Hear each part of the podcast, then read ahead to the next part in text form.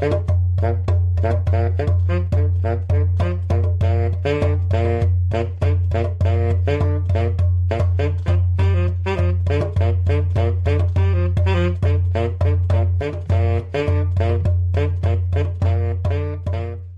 and welcome to the Weather of the Mind podcast. I'm your host, Doug Krish. Good day to you. I hope this podcast finds you well. I'm chilling, feeling pretty good. Happy to be with you.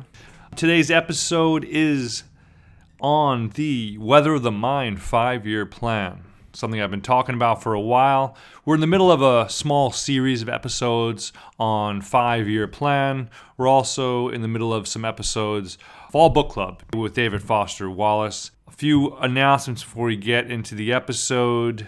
On the website, there is a tab now that says upcoming shows, subject to change, but this at least gives an outline for the next few months where I see the shows going. And this was sort of inspired by the Fall Book Club because I wanted to get the dates up there for different essays we are reading. The, the episode will focus on those essays. So on September thirtieth, twenty twenty, we have the essay by David Foster Wallace, How Tracy Austin Broke My Heart. Now, I've read through most of the essays already for this Fall Book Club just recently, and I love this essay. This essay's major themes are very close to my heart. Writing and books, but also sports. David Foster Wallace really loved sports, but he also, in this in this essay, he critiques the mass market sports memoir genre. And he ponders about why a lot of sports memoirs seem like they should be so epic, but then they're just, they don't fulfill. They don't come through with the insight, or they don't touch any of the, the deep reverence and love we have for the sport or the athlete. So he kind of, ex- he explores that in this essay, How Tracy Austin Broke My Heart. If you don't have the book of essays, consider The Lobster, which these essays are from, at least most of them. They are links on the website, on the upcoming shows, to, to the essays. You can read most of the essays online. I found all but one of the essays are online. So if you want to participate, that's great. Okay, on to today's main topic. I set out to make a five-year plan and just to investigate the value of five-year plans. This has sort of been on... on my mind a lot over the, the last few months. But I realized I was putting a lot of pressure on myself. I was getting legitimately stressed by my five-year plan. And I think this is good. I, I like to put pressure on myself. I like to put pressure on my projects.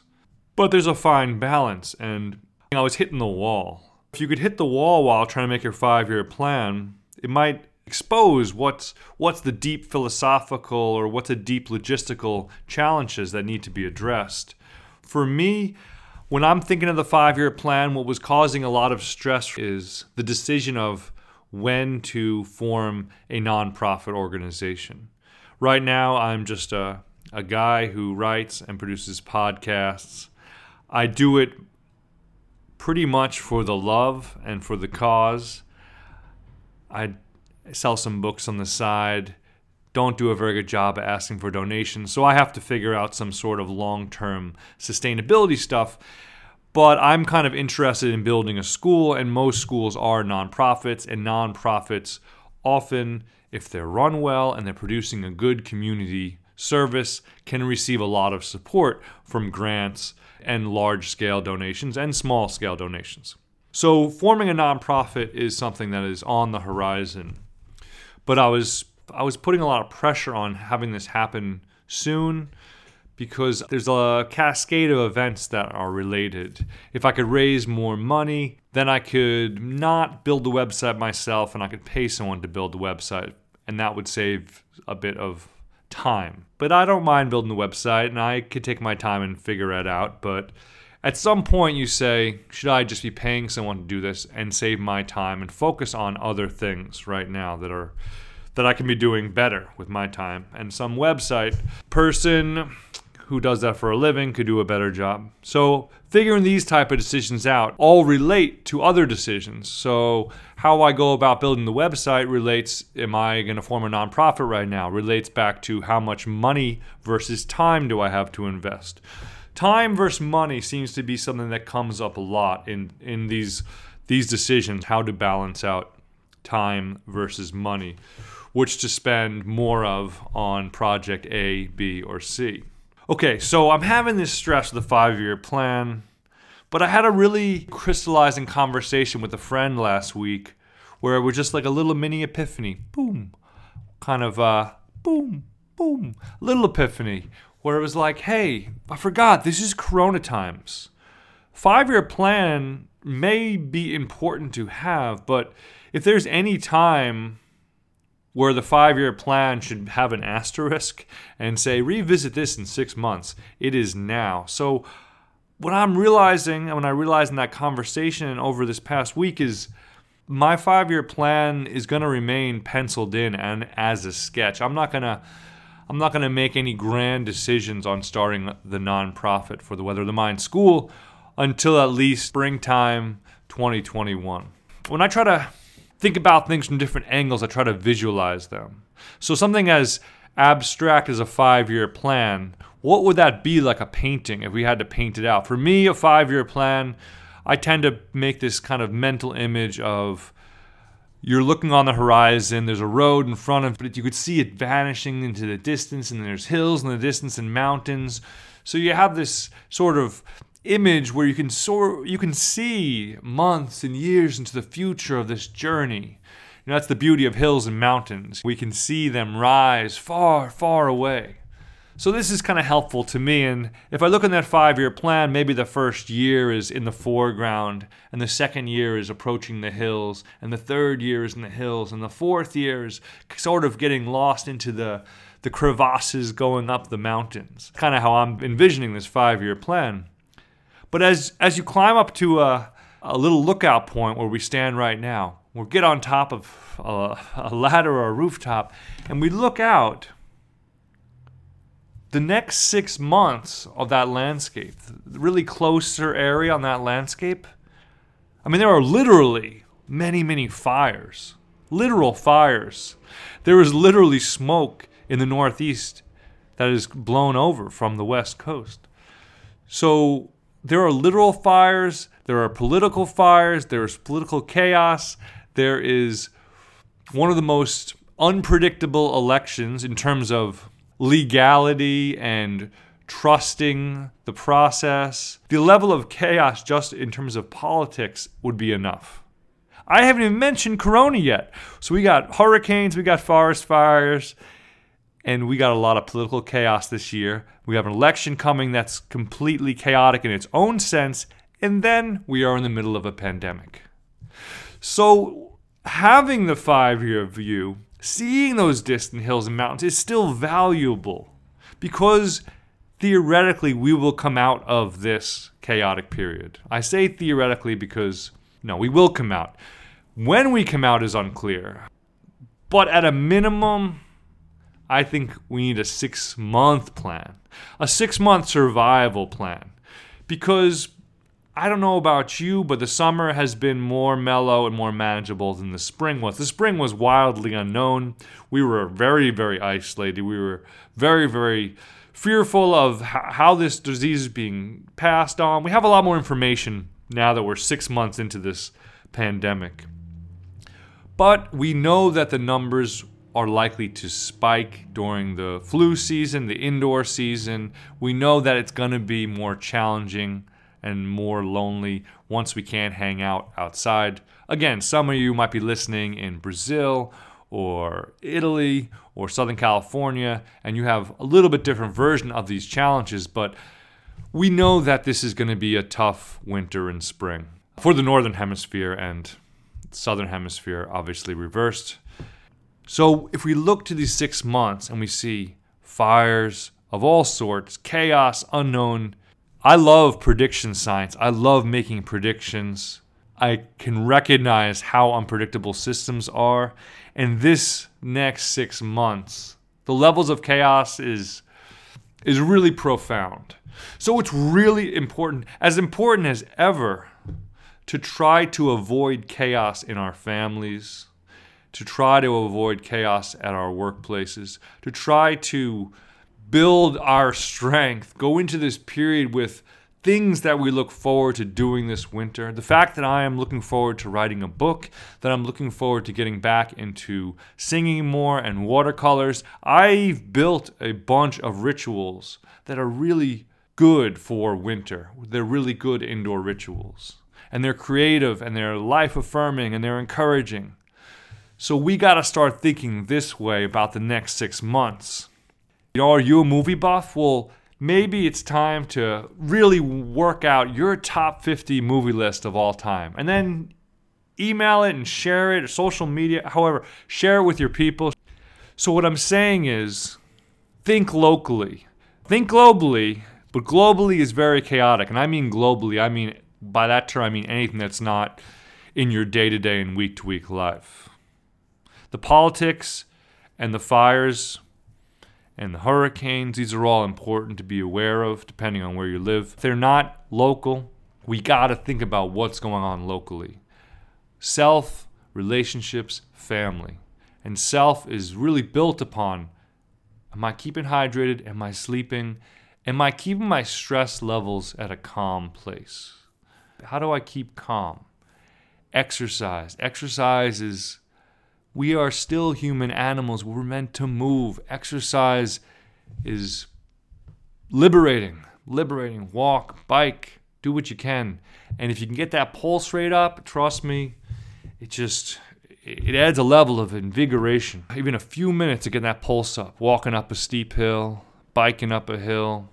It's great. It's great. I've been biking so much and I feel, I feel really, really healthy right now. But I'm...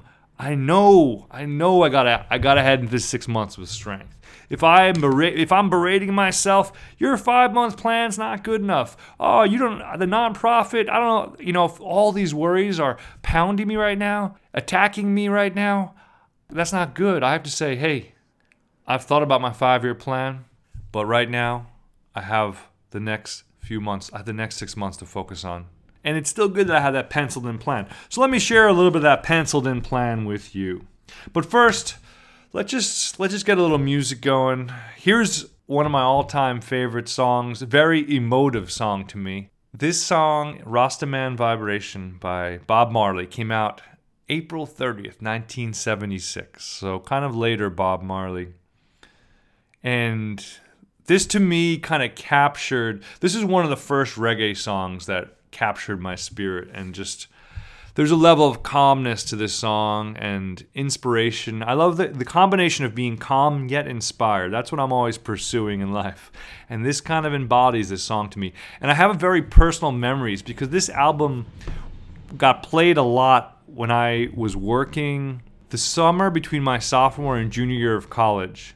I worked with this grad student. I was undergraduate, and I was working with this grad student in the natural resources lab, this guy named Corey, and we would really like high energy, blonde haired guy, kind of looked a little bit like a surfer, but you know, that's a natural resources guy. He loves nature. He's, he's studying nature, and he was, a, he did a lot of stuff with soil research, but we had this assignment this summer and I helped him on it. And basically we were building infrastructure for a scientific study in Montezuma Wildlife Refuge, and Montezuma Wildlife Refuge is an hour north of where we live in Ithaca, and you drive next to Cayuga Lake the whole way. So it's an extraordinarily scenic drive, an hour up there, and then we'd unpack and we'd we'd we work. We basically were building, we were building little boardwalks. They were about a foot and a half to two feet wide, little raised platforms for walking and taking samples in this long-term purple loosestrife invasion study. Purple loosestrife is a very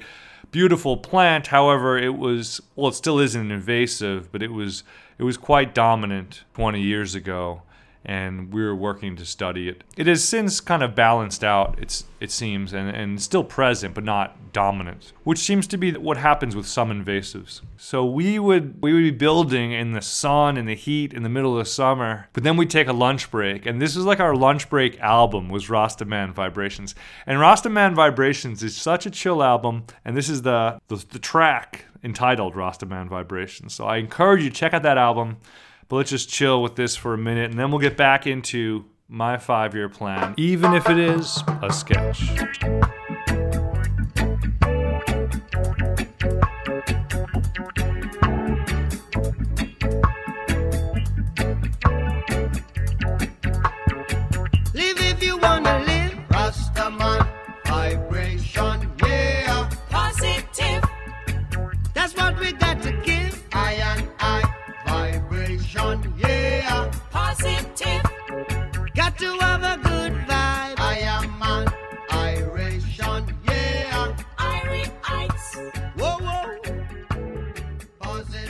Ah, you feeling good now, huh? Rastaman Vibrations. Ah, good vibes, good vibes.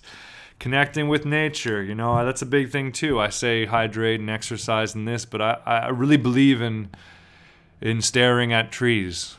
I really believe in looking at the water. It's a universal thing that humans, when they sit by nature, it calms down their spirit. If you sit by a creek or water or just enjoy watching a, a blue jay in a tree limb for a few minutes, or one squirrel chase another squirrel, just kind of getting out of human culture and getting into human animal, just being, connecting something really deep, really deep that people would have appreciated a long, long time ago. Our old, old ancestors. I digress. So the basic five-year plan looks at Weather of the Mind School. The mission of the school is emotional health is fundamental, is foundational. Emotional health and practical skills are foundational, are fundamental. I gotta pick which is a better word. Let me know. Foundational. I like foundation better, I think. Same really basic word. But words are important. How they sound, how they flow. So we'll still work on the mission statement, I guess. But here's how it stands now. Build a school devoted to the foundation of emotional health and practical skills. This emotional health-oriented, this practical education-oriented school, let's make it free and let's make it available online. So I'm trying to figure out how does the online presence of the school look to grow in the next five years, and what do we look to grow on the ground? The online is basically going to be to continue the podcasts, but to also add in two other type of broadcasts. I'm planning on doing a number of video versions of the podcast this winter focused on cooking and laying out ten foundational, ten fundamental, still deciding, dishes. I have kind of worked on a very monkish but delightful cuisine over the years, and I've got some help with the videography now and learning those skills and investing in some cameras.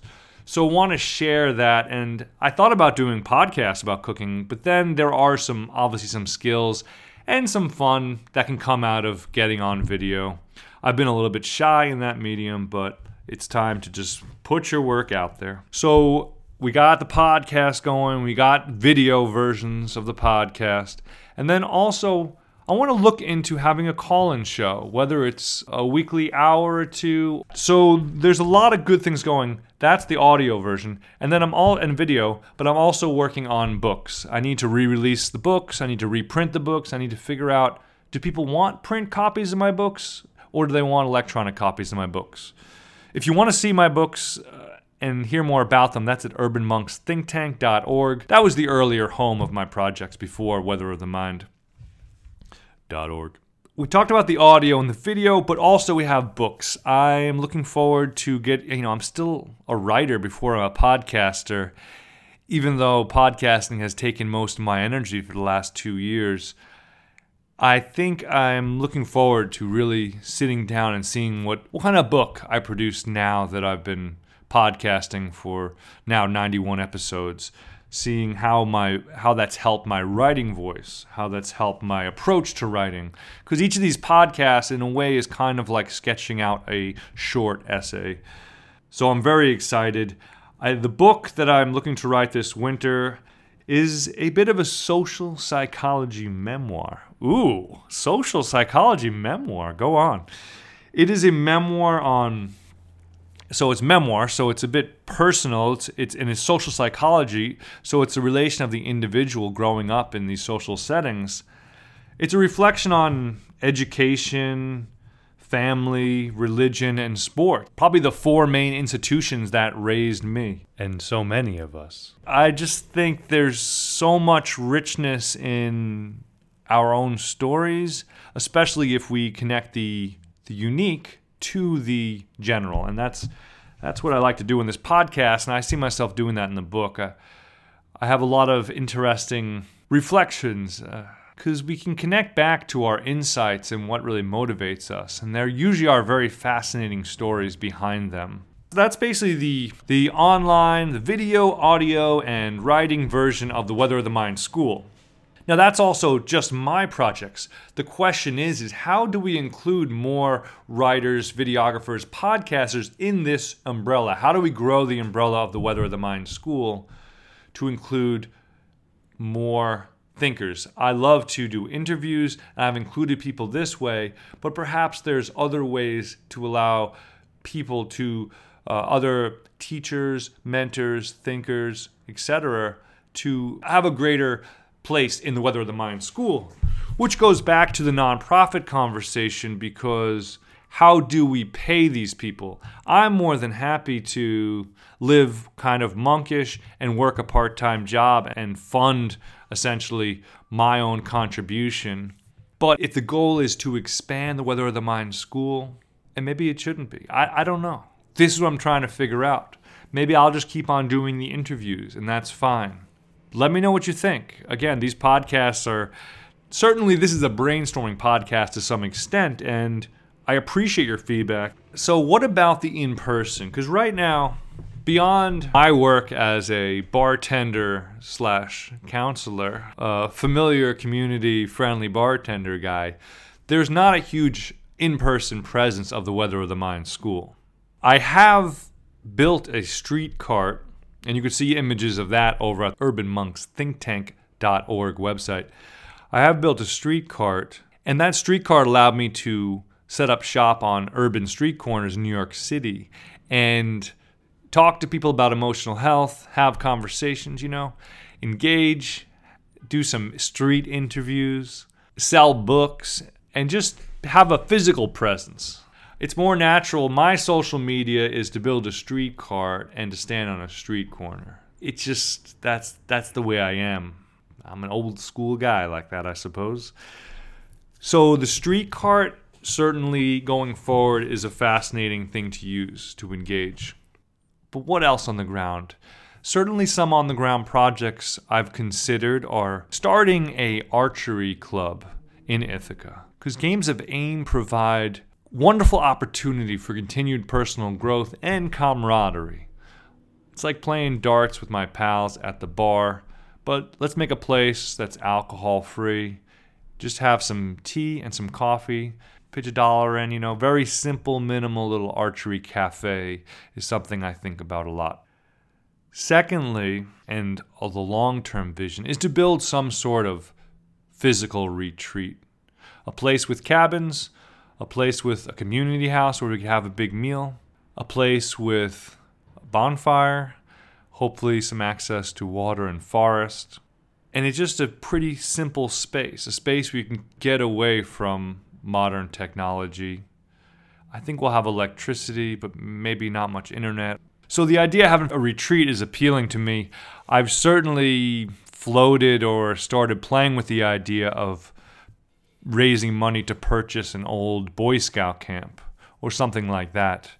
Or otherwise build something similar to this. Build a place with a, a dozen cabins, or a place with a few little camps with a, with five to ten cabins, and then a, a meeting hall and a fire pit. A place where you can host gatherings of uh, ten to thirty or fifty people. I don't know. That's what I, that's what I'm thinking right now. But you have to just start the vision. I mean, this might be five or ten years, this might be twenty years away. But that might be the long-term vision on the ground.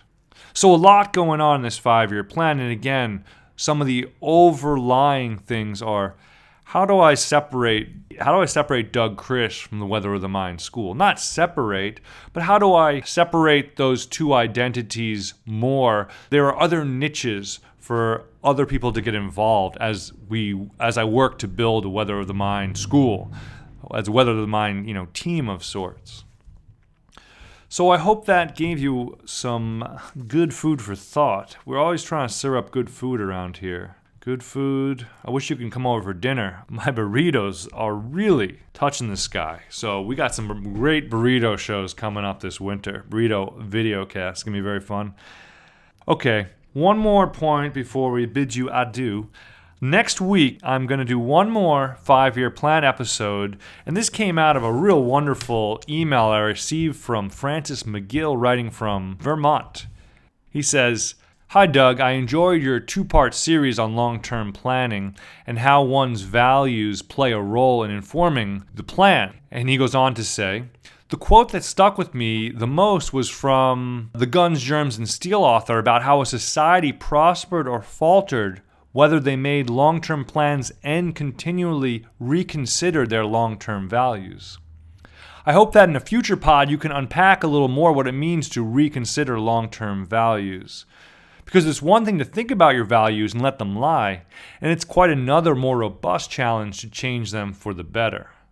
And then he goes on to also talk about not just personal values, but also on the level of the family and the country. So he goes on to write, "In terms of America's long-term values, I feel like we're educated to believe those values are everlasting and infallible. American exceptionalism, rugged individualism, the free market, and the American dream of mobility, the good guy versus any evil in the world. There are inherent flaws in these values that haven't been examined, much less seen as problems to be solved."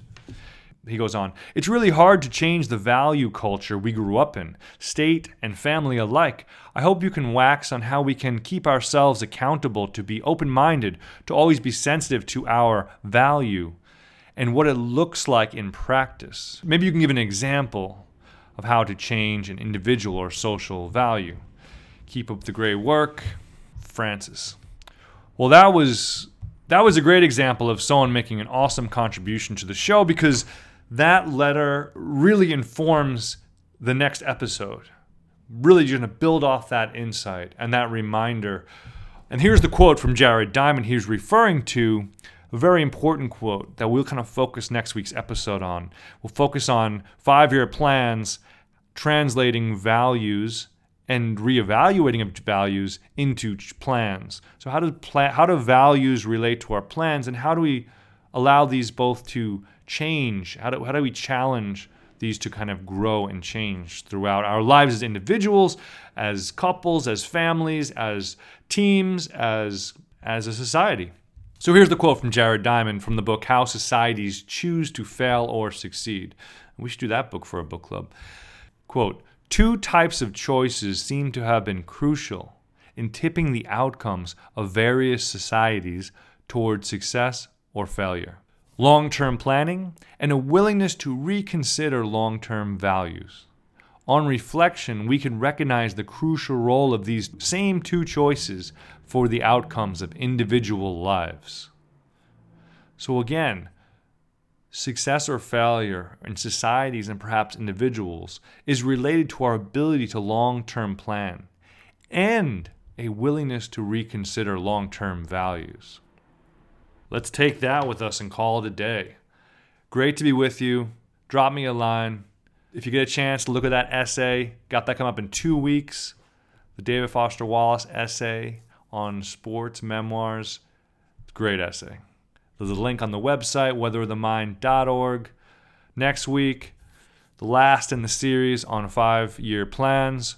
All right, stay hydrated. Try to find some healthy food and some exercise. Be kind to yourself, living and learning. Bye-bye.